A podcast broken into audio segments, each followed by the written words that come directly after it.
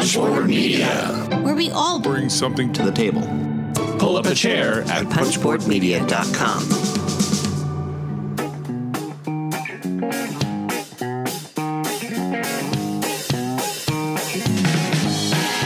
Hello, and welcome to another episode of Gumbo Live. Here's your host, BJ from Board Game Gumbo.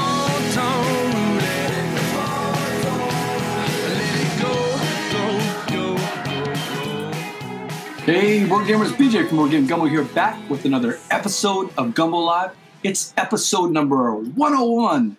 Gumbo Live, the number one ish Facebook Live talk show dedicated to board gamings. Our special guest tonight, Dustin from Side Room Games. We're going to be talking about some spicy hot games we both played recently and some news about his Kickstarter. Board Game Gumbo, a proud member of Punchboard Media. Check out some of our other fine members like Geekcraft, a blog written by Ken Grazer. Not only does Ken review games and evangelizes games, but they also produce geeky items for your board gaming needs, like dice bags, etc. Plus, right now, they're producing geek themed masks for the COVID 19 crisis. That's Geekcraft, a member of Punchboard Media, where we all bring something to the table. Hey, hit us up on social media tonight, on Twitter, on Facebook, at Board Game Gumbo, and we'll be looking for your questions in the chat crew. But enough blather, let's get right to our special guest. Hey, Dustin from Side Room Games. Welcome to the show, man. Hey, how's it going, BJ? It's going awesome. Dustin, first off, you're a Albuquerque guy, is that right? That's correct. Albuquerque, New Mexico. Hey, just in case people haven't heard of you or seen Side Room Games before, give us the elevator pitch. What is Side Room Games? Sure, yeah. So we were a company, we started back at the end of 2017, beginning of 2018.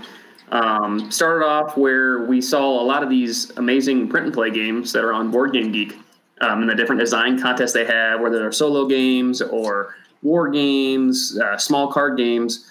Um, and started playing I'm like, man, these games are amazing. I don't understand why these aren't haven't been published. And so um, when we first started off, we really wanted to find some of those hidden gems and get them to a broader audience because while they might get a couple hundred plays uh, out of the print and play community, um, we've been able to have a couple different Kickstarters go to thousands of copies that we've had uh, out, um, and even had our uh, one of our last Kickstarters back in January was for our first game, a reprint and an expansion. So uh, it's been going really well, and we've uh, been able to you know find some cool projects, put them together, and we have a couple more coming down the road, um, and just keep going.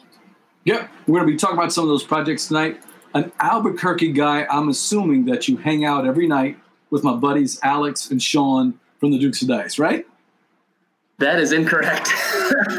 not only did not only do I not hang out with them, I didn't know about that until just a little bit earlier today. I did not realize that there was a podcast about board games stationed out of Albuquerque. So now I feel pretty stupid. So I actually hit him up on Facebook to talk to him, like, "Hey, um, I didn't know you guys existed, so we should chat." yeah, listen, you know, they they uh, Alex Alex lives in uh, St. Louis now, but Sean's still there. He's got a big play group that meets on Wednesday nights right there at Empire Game Library. So make sure you guys hook up. Hopefully, hopefully I've got something going where I, where I can get you guys uh, together. I hope so. That'd be great. Yeah. The Albuquerque gaming scene is is pretty good as far as as far as I can tell. You know, one of the things and doing a little bit of show prep, uh, Dustin. One of the things that I thought was cool is that at least back when I heard you on, with uh, talking with Richard with We're Not Wizards, and I want to see if you still do that. You guys did a lot of lunchtime gaming back then with the people that kind of started side room games. Is that right? Oh yeah, yeah. We um we still it, well obviously since the lockdown it hasn't been as uh, as as easy, but we usually try to get together quite a bit. Um, for a while, three of the four of us of the company were working on the Air Force Base in Albuquerque. Okay. And now there's only two of us, and so it's a little bit harder to get together, but we usually can. We had a big Gloomhaven uh, campaign we were going ah. through. We were probably about, I think, about halfway through the the base campaign. Um, but then, sort of once the lockdown happened, we kind of had to put it on pause. But hopefully, here in the next few months, if things start getting back to normal, we can uh, get it back up again. One of one of the people, a lot of the people that watch the show are from the Gateway and Filler Games group, and that is something that we talk about on that Facebook group. If you haven't seen it, Chuck Yeager runs a fantastic group of people interested in you know those one hour wonders, the gateway games, the games that you can play at the start or the end of the game night, or like Steve always calls it, the name father calls it, the tapas games. Those little bite sized games that you can play, and if you play three or four of them back to back, you got a nice meal, right? So, for sure, yeah. Are, what are those games that you guys? Gloomhaven's not really a tapas game. Are there, are there any games that you that you guys have played that you found works well in a lunchtime setting? Yeah, um, I'm trying to think. what we've been playing a few times. We played Splendor a handful of times. That's one of my wife's favorite, and so we played that a handful of times during uh, like lunch hours. Um, we actually have done a lot of our solo games, and so like we'll do a lot of the testing for you know games we get in as submissions or games that Sure. are we're having uh, running our contest. Um, and so we usually that's that's a, a good time to you know get three or four of those, knock them out, play them, and see what we think about them. That kind of reminds me. Uh, you found a lot of your games with what you call the 54 card challenge, right? Yep. And, I, and Yeah, I've, so yeah. I've seen that challenge on BGG, and I hadn't looked at it in a while. And when I looked at the latest challenge and the long list of games that you get every year, you need Yep. you need a bunch of lunchtimes just to get through some of those games, right? Yeah, for sure. I think this year we're getting close to, if not at 30 entries for this year, and it's about to wrap up. Um, Right. The at end of entry time- April 30th, right? Yeah, April 30th is the entry deadline, and then basically after that, we've actually started a new thing this year where there's a play test of about a month and a half, where the designers from entries have to go in and actually test other people's games, give them feedback to help kind of help improve, refine rules, refine the gameplay, um, to kind of make all the other games a little bit better, get more experience, to be able to provide feedback on, uh, to people. Um, also, while we're doing our testing in all the games too. I thought that was a cool twist. You want to enter the competition, you can you can submit your game, but you have to help. Um, not judge. Is it judging that they're doing, or really just? it's more just help. It really is. It's, it's just uh, there's been a lot of uh, we put two two different pieces in. One is to play it during this uh, phase that starts in May, but then we also said, hey, give some feedback, read rules, um, take a look at the cards that they put together, see if you have any feedback. And it's I'm actually pretty impressed. Like a lot of people have done a lot of hard work checking out people's games, giving them feedback, and and usually you know in the first couple contests we had, you might have a game where you know you might only have like one or two people take a look at it. Um, but this time, it seems like almost every game is getting some really good feedback in this early stage, and we're hoping that'll continue on to the second stage, um, just to kind of help improve every game that's entered. And like, you know, we, we actually had one of the games from the 20, well, so one of the games from the first year in 2018 uh, actually got signed by a publisher, not not us, somebody else picked it up. Um, I'm not sure if it's actually gone to print yet or not. And then the runner-up from our uh, prize from last year's game is actually on Kickstarter right now. It's called Regicide.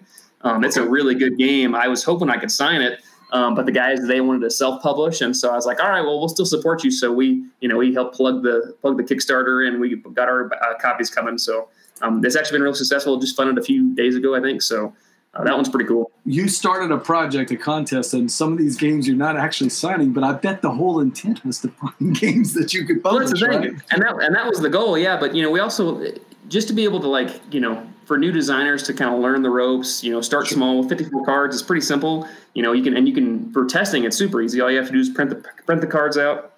You know, front and back of six pages, and uh, and give it a go. And then that way, um, you get a lot of feedback. You get a lot of experience designing, and you can take some of those designs beyond the just cards and say, okay, well, I like the way I did it with the cards, but if I had a couple tokens, it would really make the game flow better and just make a better game and eventually hopefully get some of those signed either by us or somebody else. Well, I've seen people like James and Daniel, and, and of course Jamey uh, Stegmaier, uh, talk about how if you're going to kickstart a game and you've never published a game and you've never designed a game before, start with a 54 or 50 card uh, deck game, right? Easy to play Yeah. test, and and you're you're not killing yourself if the thing doesn't go through, right? You haven't Exactly. you Yeah. haven't got all this plastic and wood and bits and, and everything else. Have Absolutely, you found and that to be part of the success for you? For sure, yeah. I mean, we started pretty small. I mean, our first game was Black Sonata, and while it's it has a couple, you know, interesting things about it, it's and, and basically it's just a it's a board that's the size of a sheet of paper. It's a handful of cards. It's a couple tokens, um, but it's a small box. It was simple to get set up and, and developed and and printed, and we were able to kind of you know leverage that success. The next game was Maquis, very exact same footprint as far as the board and the box size goes. Um, and then Orchard was our, our one of our latest as well, and that one went really well too. That one's literally just 18 cards and 15 dice and two tokens. Yeah, And- BJ from Board Game Gumbo. I've got my guest here, Dustin from Side Room Games. I didn't even realize we had this connection. Last year, we got sent this review copy of a game, and uh, it was from Envoy, a, a, a company that we do a lot of stuff for. And, Oh, okay. and it turns out to be your game, my yes. We did the Yep. unboxing part. We, we did a uh, Bradley went through the whole game, talked about the gameplay, uh, talked about how good the solitaire worker placement aspect is for it, and it's right there on BGG. When I was doing some research and getting ready for the show, I'm like, wait a minute, we did a video for one of his games. I didn't realize that. so, so tell me about Maquis. How, how did you discover it? Was that also part of the contest? No, this one, um, Maquis has been around as a print and play game since like 2013, I think. Okay. Um, and so Jake Staines, the designer, he actually did his original version with his art and his graphic design. And then Ilya Baranovsky, I think is how you pronounce his last name. Okay. Um, he, he's actually done a lot of different graphic design art for games. He did the uh, the reprint that Gale Force Nine did for Dune. That's all his Oh. graphic design and art. Um, but on as as a whim, just for fun, he actually redid Maquis. Um, and so when we found it, it was one of those again print and plays. I don't know how, don't understand why somebody didn't print this already and publish it. And so we approached Jake, and we finally convinced him to sign it. And so when we printed it, we had Ilya do some you know some new art, some graphic design for it. We added some new cards to it, um, and then that one was super successful. I think that was probably the most backed Kickstarter we've had so far. Maquis. So I, I, I have not been able to get it back because uh, the one of the guys that owns it. You know, actually, I think I think it's Carlos that actually. Uh, did you kickstart that one? Is that what it was? Yes. Yeah, Yeah. I think actually, I think actually, Carlos got a copy. He actually bought Okay. a copy. Yeah. So I Yeah. forgot it wasn't one from uh, Envoy. It was one that Carlos had uh, had actually okay. bought. So he's a big fan of the company. That's how that's actually how I discovered you with Black Sonata. So we're gonna Oh, talk, okay, we're yeah. gonna talk about that in a little while. BJ Mhm. from Board Game Gumbo, I've got my guest here, Dustin from Side Room Games. I want to talk about one of the games you played recently that I got to play and see what see if our thoughts match up on it. Tell me about your first play of uh you said you played Dice Forge recently? Yeah, yeah. Actually, uh, my friend owns it, and then we were uh, sitting at lunch. I think it was like a Friday, you know, during the during the lockdown. And he's like, "Hey, let's get on Board Game Arena and play something." And so he we set up a game of, uh, of Dice Forge, and it was fun. I actually I enjoyed it. I had never heard of it really. I think I'd maybe seen a couple like pictures of the boards and stuff, but um, the uh, the, the implementation on Board Game Arena was really good, and it was fun. I it was nice to kind of have that mix of luck, but also sort of strategic thinking about how you're going to try to plan for the for the event cards or the you know the action cards down the road. And so it, it, was it was fun. I liked it. It came on my radar back on 2017 where I was at Dice Hurricane. I was teaching viticulture, and my son Jack uh, was not in the game, but someone invited him to play Dice Forge. And I kind of peripherally heard about it, sort of like you, where I didn't know a lot about it. I knew that it was the, the game that popped the dice faces. That's all I knew Mhm. about it. I didn't know what kind of game it was. After the game, he comes back and says, Dad, really cool game. You need to try it. Never thought about it again. Some of the guys in the Gumbo crew do play it, but Sagan brought a copy to our game night a couple of months ago, and I finally got to play it. And I tell you, I, you know, it's an engine building game, basically, right? Uh, Yep. It's it's a dice building game, and that concept is really cool. I, I, I the, the dice were a little bit fiddly, but I love the idea of constantly manipulating the odds. It felt like you had more control of the mitigation of the luck in the game. Uh, Yep. Did you get that same feeling as you were playing it?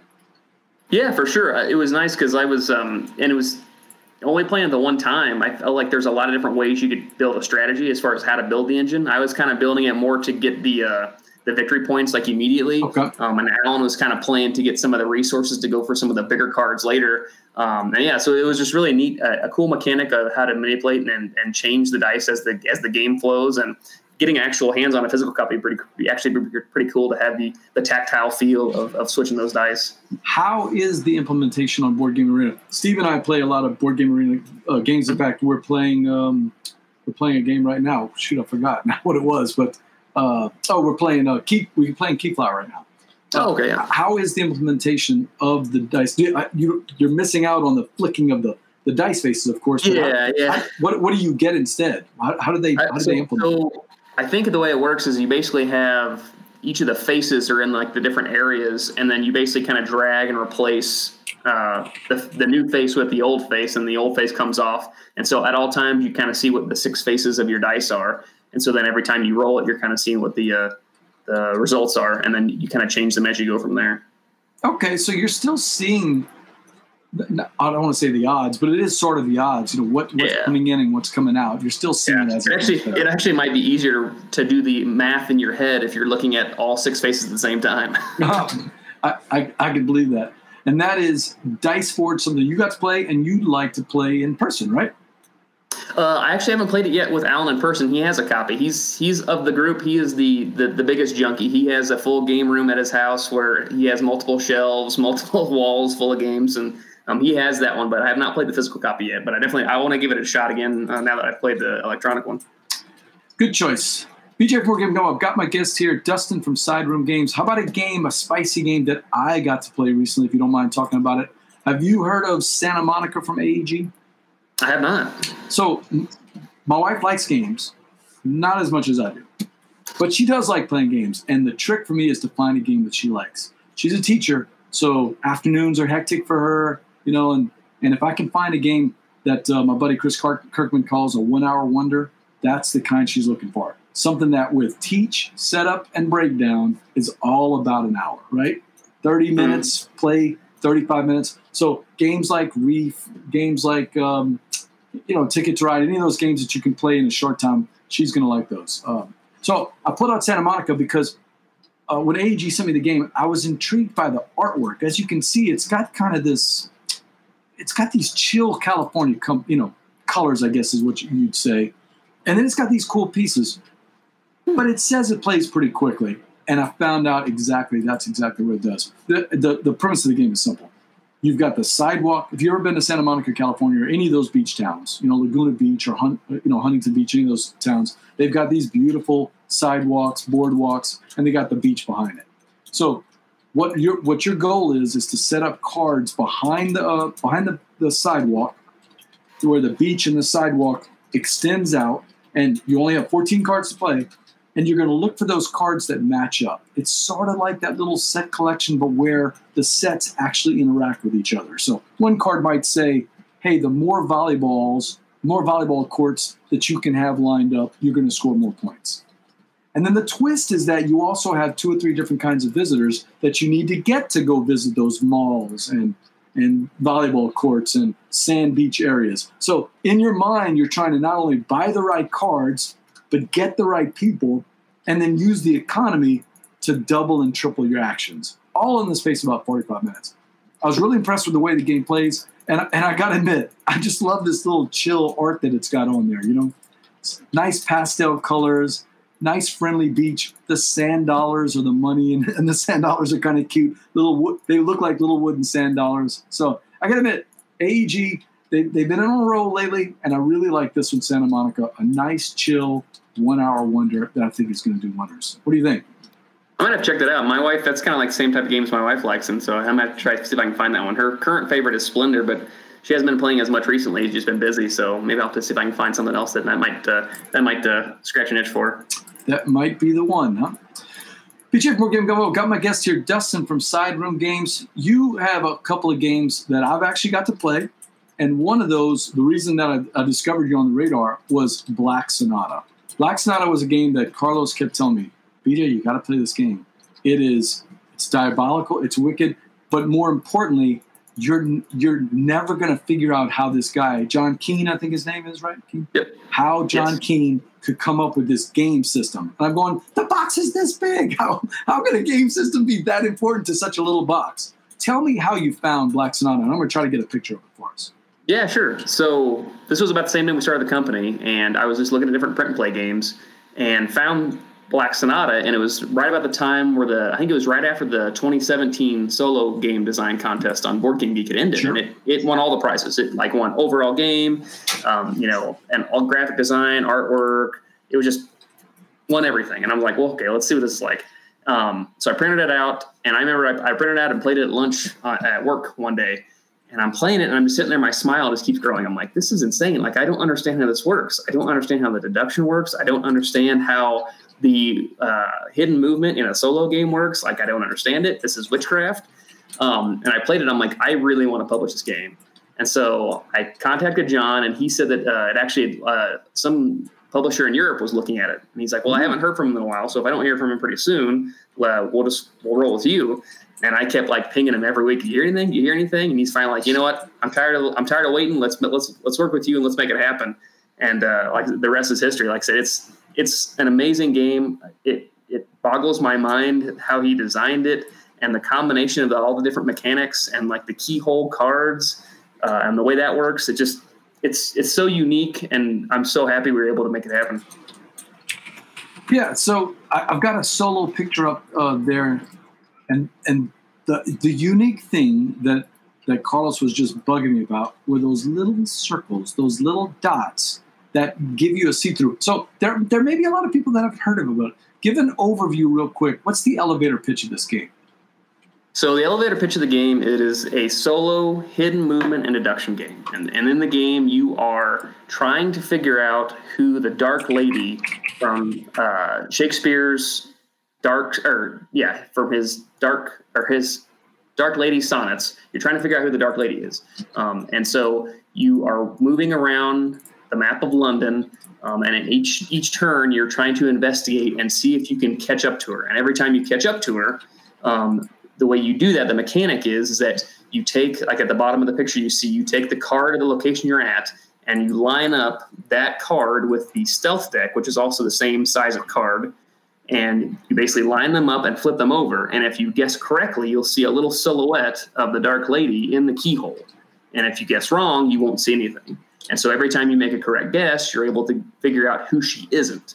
And so there are 12 different ladies in the deck and you start off with one that you're trying to hunt and every time you get a new one you get more clues as to what her identity is and if you can eventually figure out what her key attributes are um, on the left hand side of the uh, dark lady cards you can see the different attributes whether she was married or she had romantic ties to shakespeare or she had a child all different kinds of traits um, once you figure that out if you can catch up to her uh, one last time before the stealth deck runs out and you can confront her and if you confront her successfully uh, you can win the game then that was the that unique puzzle that I, I did need a little help from Carlos. So, you know, deduction games, puzzle games, not really my strength. I'll, I'll give him that. But even with just the little hints that he would give me a little help, I was able to work through the game. But the the the challenge of chasing after, every, you know, and, and looking for those moves and trying to find it, I, I just thought it was incredible. So I don't know what's going on with the uh, chat. We're, we're, having some storms out here in Louisiana, so I, am we're having a little bit of trouble with the, the, interface. I'm not seeing the chat. I don't know if you're seeing the chat. Um, uh. I was hoping to get some questions from the chat on the from the thing, and they're actually posting stuff like Thomas just said, "Hey, the artwork is absolutely fantastic in Black Sonata." So I'm sorry you're not seeing the chat here. Uh, That's all right. There, there's our buddy Mick Fitch who says, uh, "Man, Black Sonata sounds interesting." So I'm just going to kind of read them to you for. Sorry, yeah, sorry, sure. we have, so we're not getting the uh, chat crew tonight. But uh, Black Sonata, just a fantastic puzzle. It plays solo, but but you could play with a team. It, would be a great husband and wife game, right? It is actually, yeah. We had um, Rahdo took a look at it uh, before the Kickstarter. He looked at the prototype, and he actually mentioned that his favorite way to play it was with his wife, and they would just kind of work through it together as they would, you know, try to do the deduction and, and try to figure out where she was at. I see on BGG that there's that John's been working on some expansion content.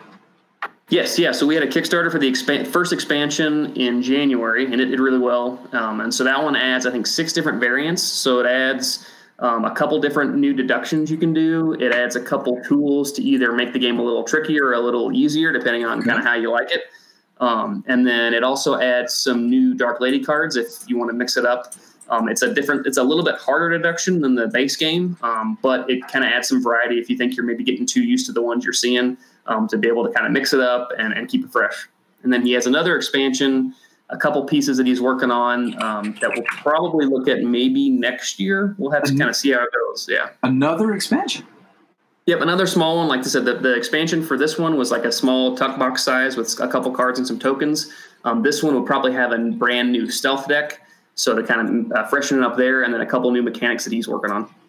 And and if correct me if I'm wrong, the puzzle of the game gets reset every time you play. So you could actually play this game over and over again without any more expansions. Yeah, for sure. Yeah, I think uh, you know every time you play, it's a new Dark Lady card, and then also when you set up the deck, uh, you're setting up a different. You can set up a different sequence every time. I think if I remember correctly, the number is somewhere around fifty total paths to, that are in the box with between the rules and the way the cards are built.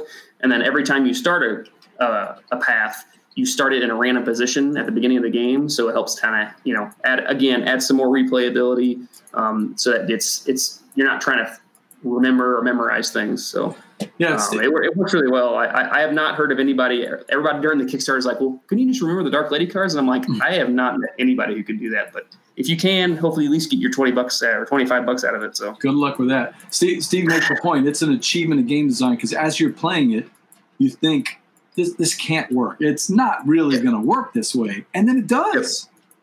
Yeah, it, it, again, it, it, it still boggles my mind to this day. And he used some of those uh, deduction pieces in the, the, the game we just finished on Kickstarter, Fallen Angels, and I just he the way he designs games is just, it's impressive. I'm curious how uh, Steve has got got a good question in the chat. How can he expand such a delicately balanced game without breaking it? That's the how, what is he doing all this by himself? Is, does he have a playtest group that he relies on? How does this Well, work? So, so he does it all by himself, and he has he, I mean, he we have all the print and play files are out there on Board Game Geek. So all of our games always the print and play files are usually out there even before the game launches. Um, and so he gets some feedback here and there, and there was a lot of feedback during the contest um, that really got it to where it's at. Uh, but like for for example, one of the expansion pieces um, adds a new card, and if I probably couldn't pull up a picture, but on the face of the card, it has some different uh, numbers.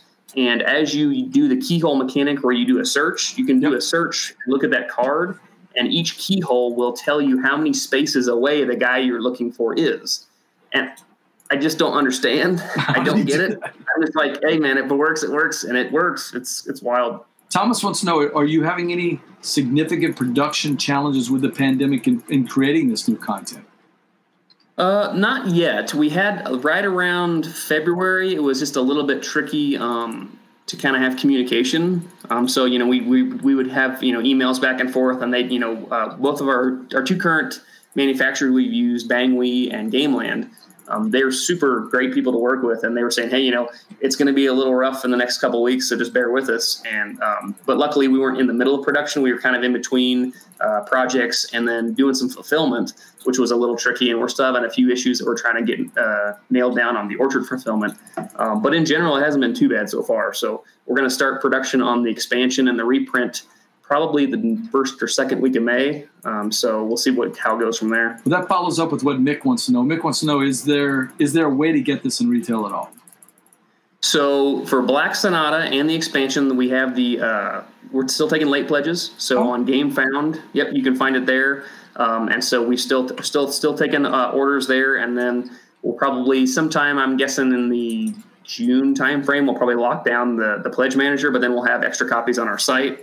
Um, we're also working with a couple new um, publishing partners in different countries. So some different languages. We have so far I think Spanish, Chinese, and Italian versions that are going to come out, and we're working on some other ones too. So, Well, Steve um, so just those will be options for people as well. Steve just posted a link to the to your store on the uh, on the Oh, okay. chat, so the chat crew can see you know the, the link to get to your games. But if they if they want to jump in on a late pledge with uh, the Black Sonata and its expansion, uh, it's the I forgot the name of it. I'm sorry, Fair Youth. The Fair Youth. Uh, they can jump on GameFound and find a copy if they want to. Is that right? Yep. Yeah, he's Yeah. got he's got a link to it right now on GameFound, the Fair Youth by Side Room Games. So chat crew, you can check it out right there. Mick, if you and uh, Starla are looking for a copy, you can check it out right there. BJ from Board Game Gumbo, I've got my guest here, Dustin from Side Room Games. We've been talking about some of his spicy games that he's come out, pl- pl- uh, print and play games that he found, and one of those is one that you were kind enough to send to the Gumbo for us to check out, Fallen Angels. Now, the timing did not exactly quite work out. We did get a video out. We did get the video for uh, on the Dice Tower. We didn't Yep. the the show because of everything going on. We're a day late, but we're not a dollar short, and you're going to explain why. Isn't that right? Yeah.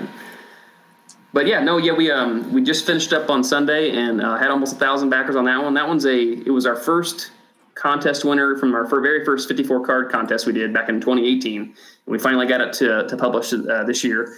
Um, it's it's amazing. It's another one by John Kean. It's all about deduction. So if you like if you like logical deduction, you'll love it.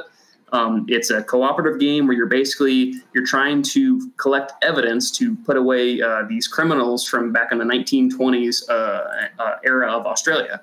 And so each of those uh, pictures and art is authentic uh, shots that were taken from that era that have been cleaned up by John and put onto the cards. These are Um, scary people. Look at these people, Dustin. Look Some at of, them. some of them are some of them are very interesting, and his he has a little background booklet that he put together that we're putting in the game as well that has some information on some of the key players that are that are, that are part of the game.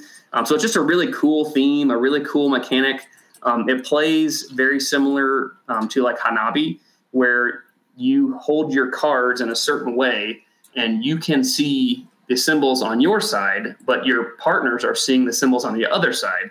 And so each time you do a deduction, you, your partners are setting up their cards so that some symbols are on the uh, that they see match and some don't.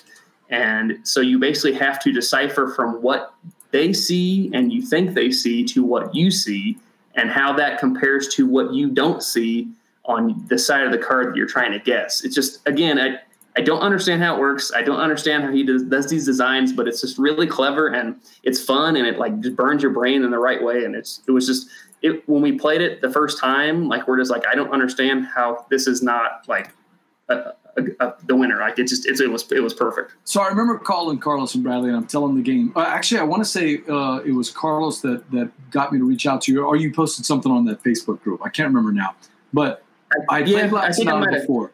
Was that it? Yeah. I played Black before, and then you had this game come out. When it came to the house, I remember thinking to myself, I'm reading the rules, I'm going, this can't work. I don't even understand how this would work. And, and I've Yep. got a solo shot of me and Carlos playing.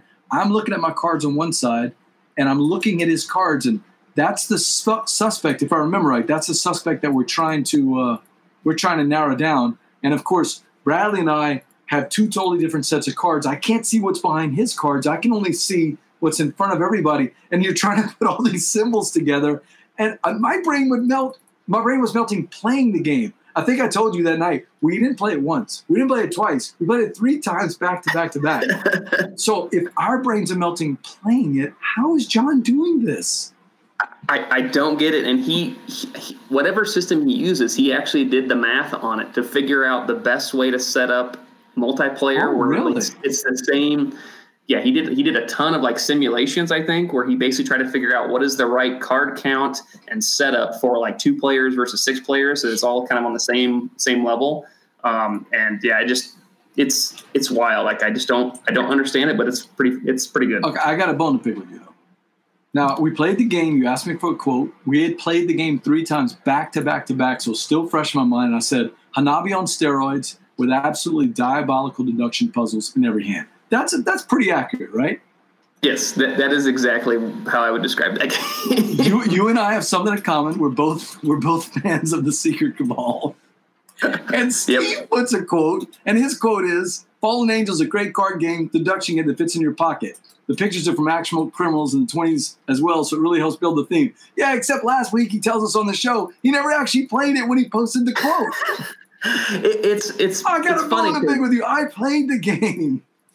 It's it's hilarious. I we have had Steve blurbs for every one of our Kickstarters, and my goal is to continue to do that. And I think this one, just because of the timing and the pandemic, I'm like, I sent him the copy, and I was like, hey, even if it's just something random, give me a blurb. And he's like, all right, I can do that. So so, so Steve, I, I enjoyed. Uh, I don't know when you posted this, but I enjoyed your your post uh, pretty recently. You said something like, "Even if I have to make up a quote from Steve, we're gonna have a Steve Spain quote exactly, we Kickstarter." have to have a Steve quote. Yeah. Name Father, I knew right away. I said, I'm gonna have fun with Dustin on the show. He's got my sense of humor. I like that. He's got my kind of sense of humor. So, no, uh, they hadn't got to play it. It's not his fault. You know, it came to them when Oh, they were, for sure. you know, the middle of the COVID nineteen crisis. They could. We got ours early enough to where it was actually uh, a couple of weeks before the whole thing fell apart. You know, with the, Mhm. our last, probably the third to last game that we had. So luckily, I was able to get enough plays in there, get a nice video out there, and I was super glad this thing funded easily. You guys, that has got to be one of the big worries for you as a, as a Kickstarter.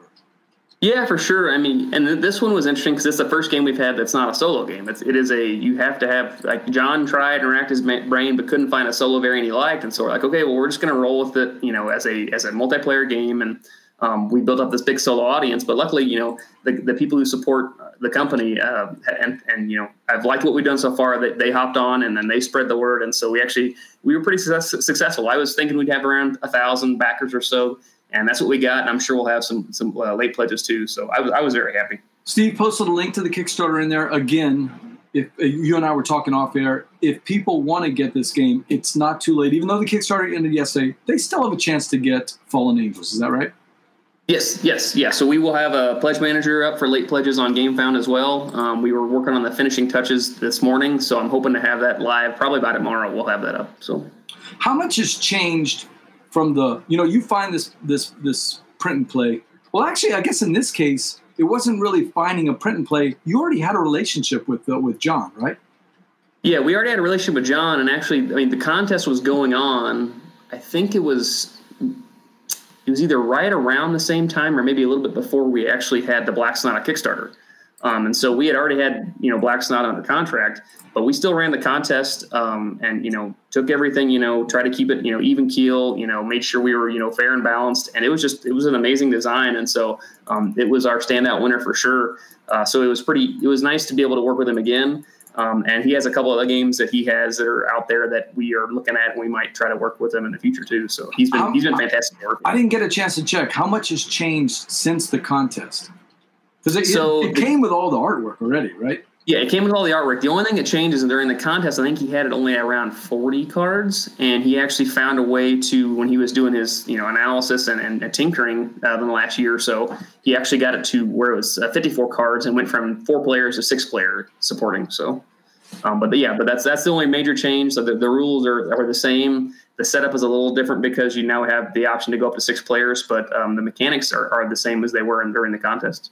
Graphic design, all of that came ready to go, or did you have some input? Yep, yeah, he, he did all the graphic design and artwork on this one. Uh, you know, since he was using art assets from the from the classic uh, the, the pictures he found, uh, but he did all the graphic design set up for this one too. So Is this something that can be tweaked and added and expanded?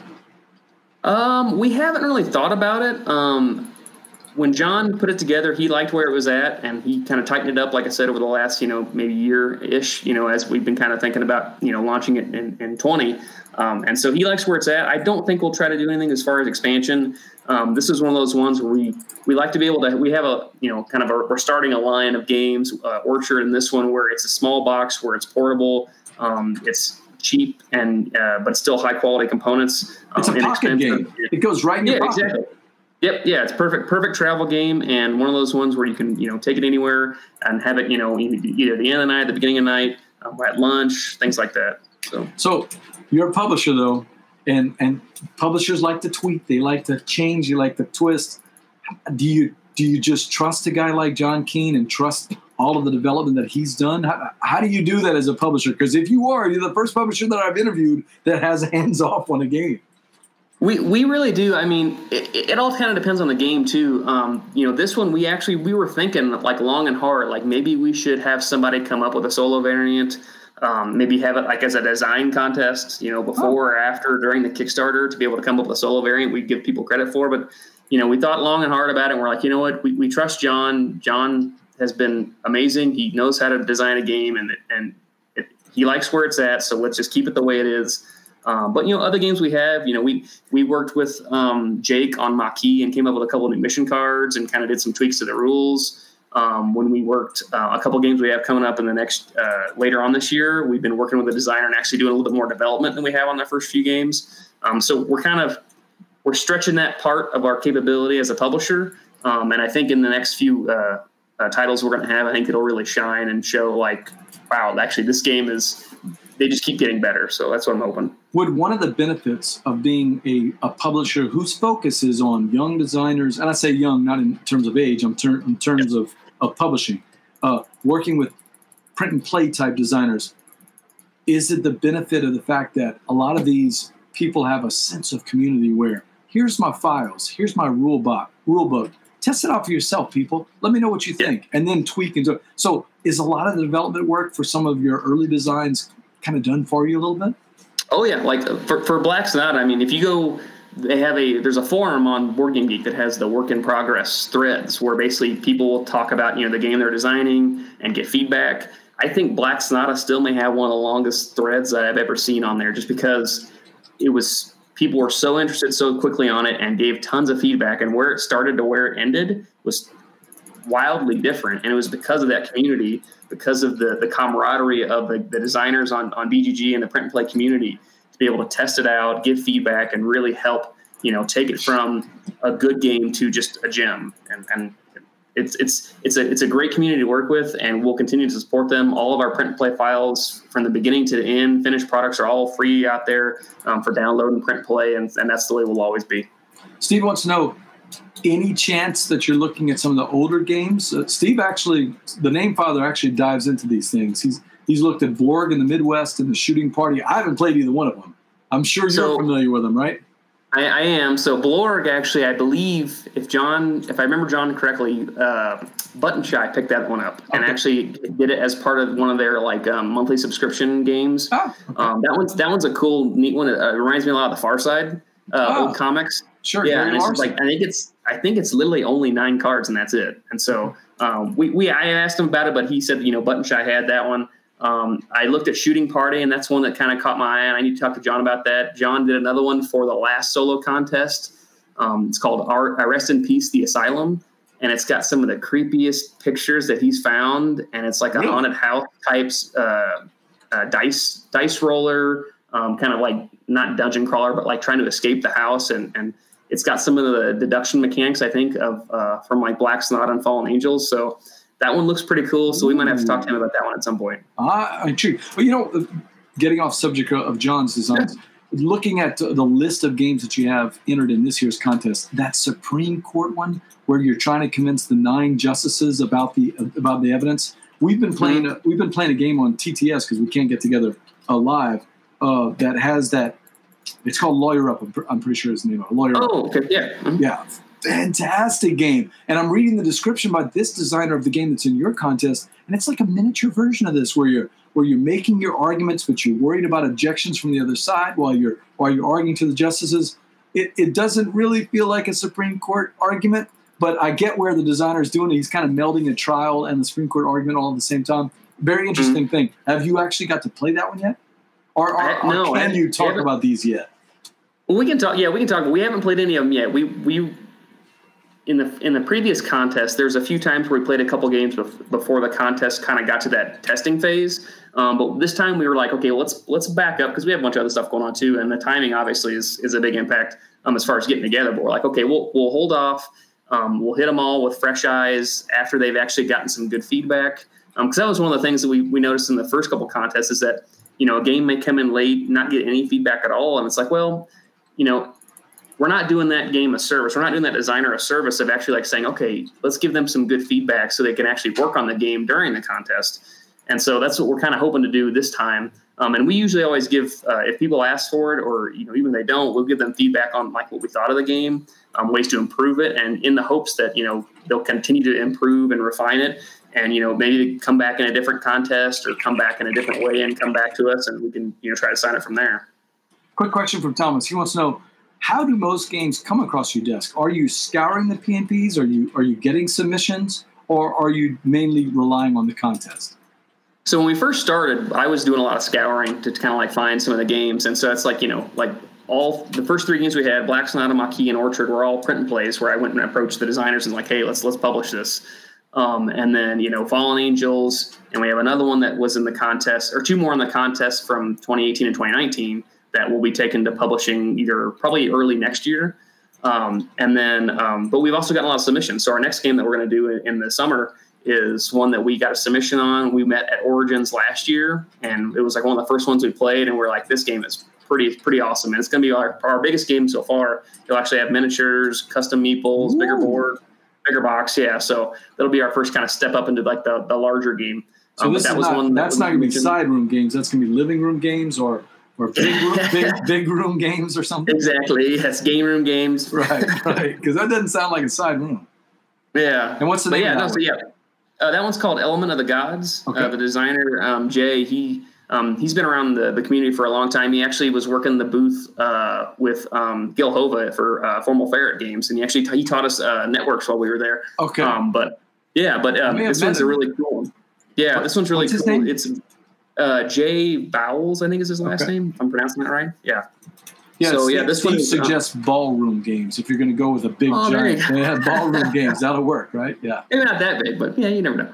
Um, but yeah, so this one's really cool. It's uh, basically it is a it's kind of a take on an area control game where you are manipulating as like like gods in like the ancient times. Um, you're manipulating your worshippers around the board in order to you know satisfy certain conditions and, and score victory points. Um, and you're you're manipulating different elements, whether it's um, earth and birthing new wor- worshippers, or you're using wind to move them around, or fire to scatter them. Um, it's a really cool concept, and it's a it's an interesting take on like um, area control and and and manipulation where you're not actually moving your pieces you're moving common pieces across the board and you're trying to set up these patterns to be able to to, to score. Um, it's a really cool game and, and so we've been heavily invested in you know getting really good art and developed on it um, getting the 3d models for the for the for the miniatures that are going to be in, in it. So we're really excited about this one. This one When this you- one's going to be big for us. When do you expect it to hit Kickstarter? Um, we're still shooting for July. I think that should still be on schedule. I know it's been it's kind of slowed down a little bit just because of, of the situation, um, but we're hoping to be able to start getting some of the review copies out. Uh, hopefully by next month. Uh, we're getting a couple of the last pieces of the art done that we need for the actual prototypes. So And, and that's Element of the Gods coming out from Side Room Games, hopefully late this summer on Kickstarter. yep, yes.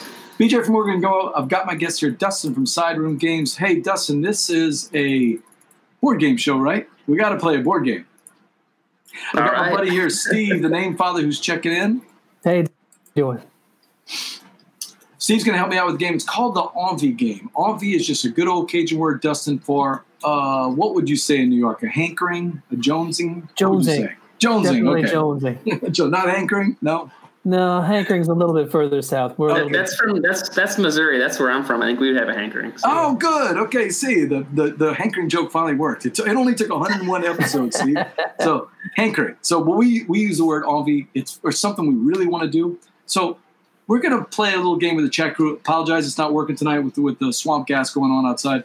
What what Steve will keep an eye on the on the chat crew and make sure we have it. But we're going to ask you 20 questions style, and we're going to try to get you to narrow down the game. Uh, so, have you have you thought of a game that doesn't matter if it's one that you own, one that your friends own, one that's hard to, to get, or one that you have every day. With the perfect partners and the perfect time and no distractions, that game that you have the envy to play. It, it is my all-time favorite. Yes. Oh wow, okay, so you got the game in mind and you understand the rules, right?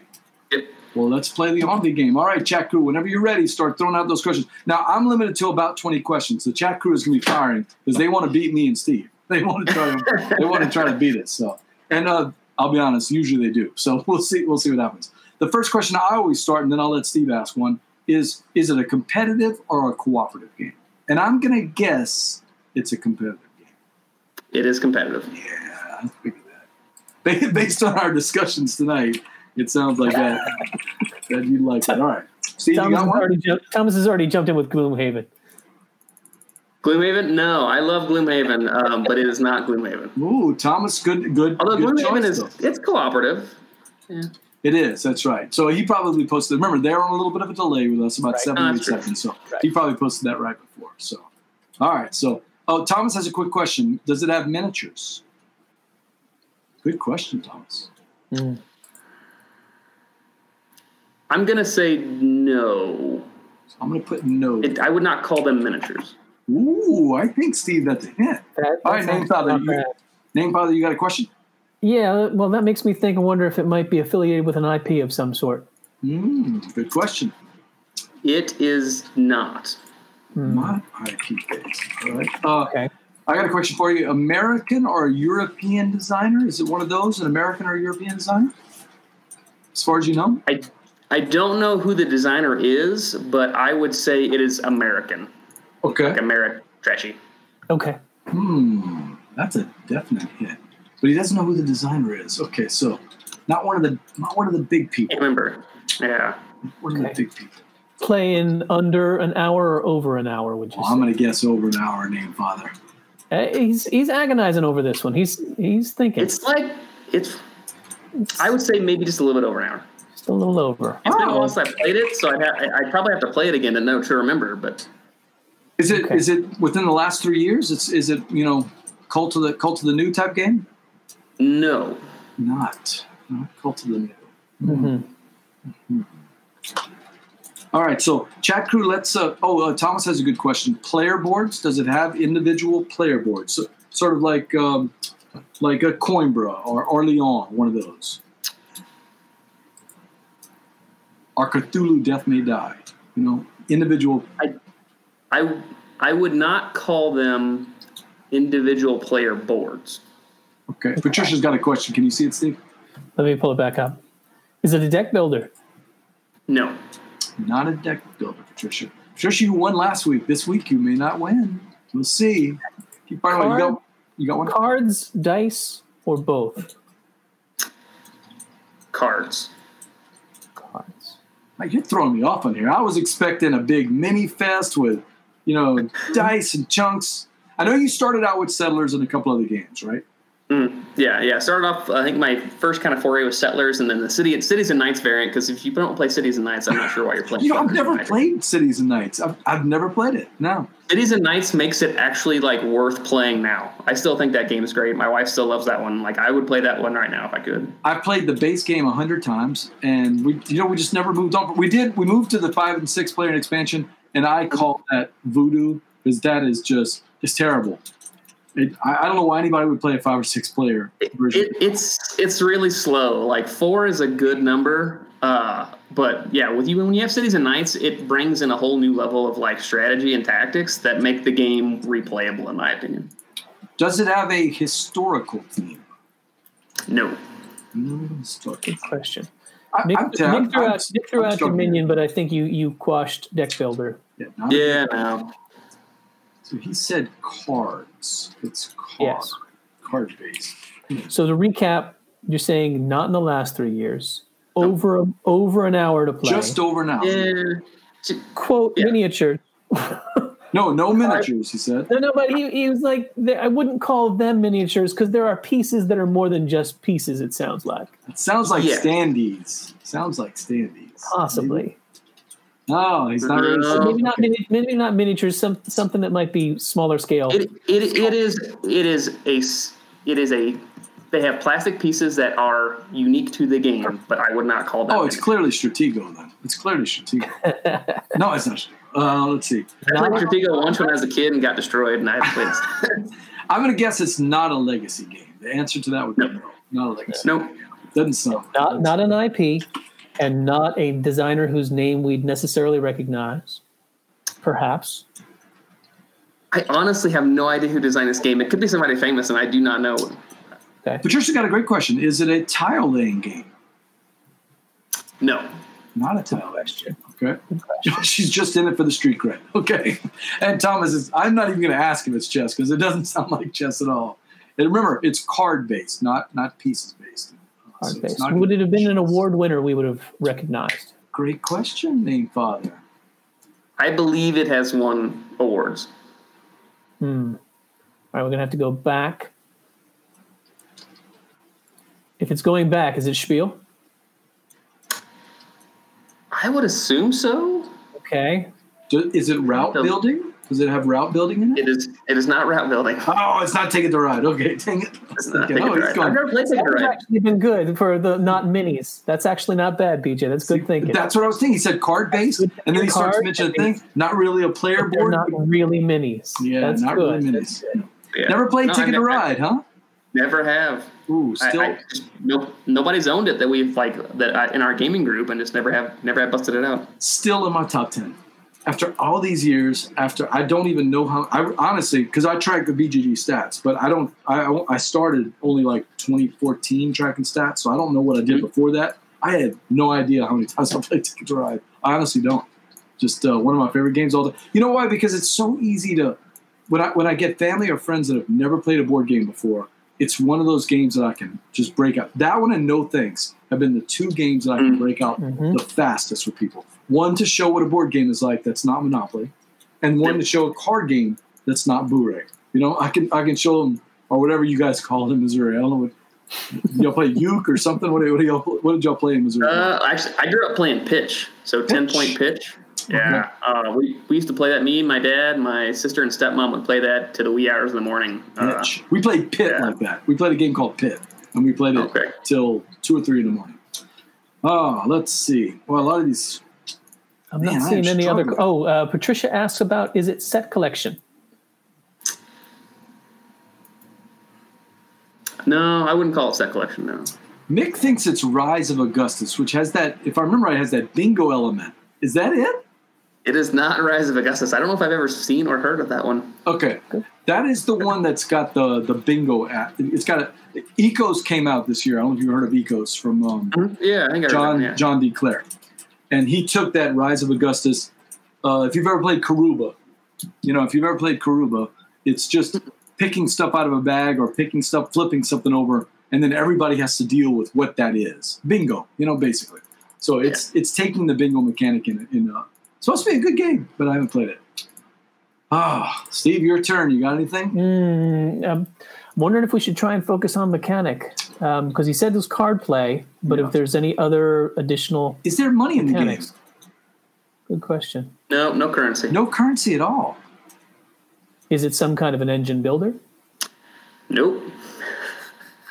Wow, he is really stumping us. If it's the McDonald's Happy Meal game, I'm going to be mad. Because then I know he talked to Alex this morning. no, but if he talked to Alex this morning, Alex Alex has moved on to the Barbie The game. Barbie from game, the, I forgot. from the Yeah. uh, from Happy Meal game. See, And he and he, he admitted during the show he talked to Alex this morning, and Alex told him to come up with some weird game like that, Barbie game. He did or- not. I promise. He, he was not trying to throw you guys. A, uh, he he killed us because curve. his game was the Happy Meal game, and none of us even heard of it. I think we, I- I I, think. I don't know what it is. Um, is there is there is it? Would you say there's player conflict? So we're gonna we're gonna directly move against each other type of thing. Yes. As much as Okay. would you call it a dudes on a map type of game? No. Not a dudes on a map, but there is player interaction. Yes. You s- you said Ameritrash. Maybe we should try and nail down the theme. Is it a fantasy theme? Nope. Wild West, Nope. sci-fi. Yes. Okay, Okay. now we're cracking here. So so get rid of um, it's not chaos in the Old World or any of those. Mhm. Ooh, Is it kind of- it could be Eclipse, but that's you can't play Eclipse in an hour. No, it's not Eclipse. It's not Eclipse. I just got my uh, Kickstarter version. I'm very excited to bust that out at some point. So it's it's not An BSG hour. or Eclipse or any of those because you can't, you can't play those in an hour. Well, you could play No. Dark Moon in an hour, but Dark Moon would be And it wouldn't and it wouldn't be sandboxy like Firefly or Xia. Xia. No, because again, you can't play those in an hour. Though. no, not, not that's what I'm thinking. Not that. And he said it's not IP based, so it's not going to be in that Star Wars Outer Rim Star or Trek, Rebellion or. Star Trek or Yeah. any of those things. Yeah. Firefly. Okay. He said not IP based. So, God, he's really stumping me here. Uh, okay, so you know what? Let me peek back When we win this game, we always do this. We think about what the clues are. The clues are it's probably an American, Ameritrashy design. It's got science fiction elements with cards. Mhm. and some player interaction. But the minis, you know, are not that. Is it Cosmic Encounter? No way. yes. Oh my God! It is. Yes. I got it, Jack. Jack, my son Jack's clapping for me because he loves that game. I, no, hey, this is how this is how we win because we start just thinking, what are the clues and what what game sounds like that? Cosmic Encounter. Hey, I love Cosmic Encounter, and you're a fan. It's so good. I my my buddies sounds- stopped playing it for a while with me because I would win every time. Because I any wheeling and dealing negotiation game, they hate playing with me because I constantly am like hosing people over, just wheeling, and all of a sudden, like they're like, "How did Dustin win?" I'm like, "I don't know, weird." People think there's luck in there, and I, there is a little bit, right? People think there's ganging up, or oh, the player powers are too strong. What Bradley? Bradley constantly says, "Oh, the game is broken." It's like that's the That's- point. You know it's broken. point. What can you do, Steve? If you pull certain alien races, you know going in, everybody's gunning for you. What are you going to mm-hmm. do about it? You have that Exactly. incredible how do you- power. how do you I- react? Yeah. How do you react to the fact that you have an incredible power? Yes, Jack is just he's twisting the screwdriver on me because he just he loves using those special powers to just knock us out. So No, it's you. Great, you great. always had the little win. My favorite story, I think, in board gaming that I've ever had was we were at a conference, and my buddy Mike, who's part of the company, he brought it, and we were playing like five or six people. One was like uh, my boss, uh, a lady who I've known forever, and she's been a good mentor. And we were, she loves board games, and so we were playing, and it was down to me and her both had four planets, and I had like one card in my hand, and she had like one card in her hand, and or maybe a couple. She might have had a couple. And I was like, "Hey, why don't we negotiate? and We'll both win." Because you know, I, I'll, I'll negotiate, you negotiate, and we'll be good. And she's like, "Okay." oh She no, puts down her negotiate card, and I put down my zero attack card. That the only thing I had in my hand. And she looks at me like I shot her dog. She was just devastated. And she's like, I will never play games with you again. It's, it's called the turn. You became the heel. Oh my god, I you just was- twisted it. her her jaw dropped. Mike, he just started dying laughing. It was perfect. Like I it was just one of my favorite memories playing games at any point. It was amazing. Well, that was the Game Time Envy. Dustin picked Cosmic Encounter. Game Time presented by Game Toppers LLC. Make your game nights a showstopper, Dustin, when you play on a Game Topper, right? Our friend over there, Berkey, on there, check those out. And that's the Envy game. All right, board gamers, that's it for another episode of Gumbo Live. Steve, you got any more questions for Dustin about any of the Kickstarter? No, Kickstarters? he nailed them. Uh, uh, other than, uh, are you signing John to an exclusive? Um, that was Not only. yet. He he had another uh, design of his get published. I can't remember what it was. It was like part of the children's design contest, and somebody picked it up and, and published like a family game. And I have to go back and look at it. So we don't have him exclusive yet, but uh, we, we are usually his first choice, I think, and from now on. So we'll we'll see how it Keep them goes. coming. Keep them coming. Yeah, for sure. Well, we've been we've been impressed. That's it for another episode of Gumbo Live. Hey, Dustin, tell people how can they reach you if they want to talk to about talk to you about side games or any of the projects that you have going on. Sure, yeah. So we're on we're on Twitter at Sideroom Games. Uh, we're on Facebook, uh, Games, uh, Instagram as well. Um, and you can go to our website, sideroomgames.com. We have our shop set up. Um, we have a couple things out of stock right now, just because it's been so successful. Um, but we're looking at reprints for you know Black Sonata is going to happen. Maquis is going to happen sometime this this summer. Um, and then we have still have copies of Orchard. Uh, we're actually working through an inventory issue, but uh, we should have some of those uh, here pretty soon as well. So uh, yeah, that's the best way to reach us. And you got a couple of cool projects coming out. I saw Pirates versus Pirates, the winner from 2018. From 2019, so last year. Yep, that's it. It's a card game where you basically each card is your pirate ship, and you're doing uh, battle, uh, like almost like using them as minis, but you're moving the cards around the table with powers and stuff. That's pretty cool. Pirates versus Uh, Pirates. When yep, do you when are you yep, expecting that to hit Kickstarter? That one's probably it needs some development time. We're working on that one probably spring of next year, and then the other one we haven't talked about is Mechanical Beast, um, which is the one I'm super excited about as well for this probably coming in the fall winter time frame. That's Um, the short game. version of that name, though. Yes, yeah, uh, in, into the belly and back out again, or something like that. Yeah, um, but that one is really cool. It's a tile laying game where you are you are diving into a mechanical beasts and exploring rooms and finding survivors, and then you have to turn the beast off and escape. And as you are escaping, the tiles are removed, and the beast is slowly collapsing around you, and you're scrambling to get your way back to the exit. I hate to tell you, I am so tired of those mechanical beasts diving in looking for survivor themes. I mean, it's like a, a million games out there, right, Steve? If, you, if you've seen one, Exactly. you, You've seen one, you played one. No, that is a really no. In all honesty, Yeah. joking aside, a clever that's a really unique theme. Yeah, and that, that one's gonna be really cool because we're actually gonna work with the, the manufacturer um, to have the tiles be magnetic, so that when you pick them up, you will have a like a mechanical or a magnetic apparatus that will allow you to pick up the tiles and rotate them. So it makes it a lot easier to actually play the game. Because that was one of the most frustrating things. And like, I can't get the middle tile out of this big gigantic spread out so I can move things around. And with the magnetic, uh, we saw a guy actually on Facebook build one of his own, and I contacted him. I'm like, "Hey, we need to work. We need to get this." And so we, I we like cut a deal with him, and so it's going to be really cool. Yeah, so that's two good games I want to take a look at: Pirates, Pirates versus Pirates, and that Mechanical Beast. Although, I, has somebody already taken Belly the Beast as a game name? Is that why? Is that why it's not there? That is the only mechanical beast on Board Game Geek that I can find. So I'm- I'm hoping it's at least moderately unique. We'll see. It is moderately unique. All right, so make sure to like our Facebook page, facebook.com slash Board Game and our YouTube channel. It helps us get the word out about all of our upcoming guests and shows, including next week's show. Matthew Aslan, the design, the designer of the Rat Catcher, is coming in. A game that, for some reason, Bradley and Carlos have been talking about for weeks. Can't wait to talk to him about that one. I'm BJ from Board Game Gumbo, and until next time, Dustin and Steve, laissez le bon temps rouler. See ya. Thanks for listening. Gumbo Live is produced by BJ Rosa and the name father Steve O'Rourke, with editing by Sean Jones. You can find more Board Game Gumbo content by checking out our YouTube channel, Facebook page, and Twitter feed at Board Game Gumbo, or visit the Board Game Gumbo blog at boardgamegumbo.com. Board Game Gumbo is a proud member of Punchboard Media, where you can find new audio podcasts, written reviews, videos, how to plays, and more at punchboardmedia.com. Punchboard Media, where we all bring something to the table. Until next time, laissez le bon temps rouler.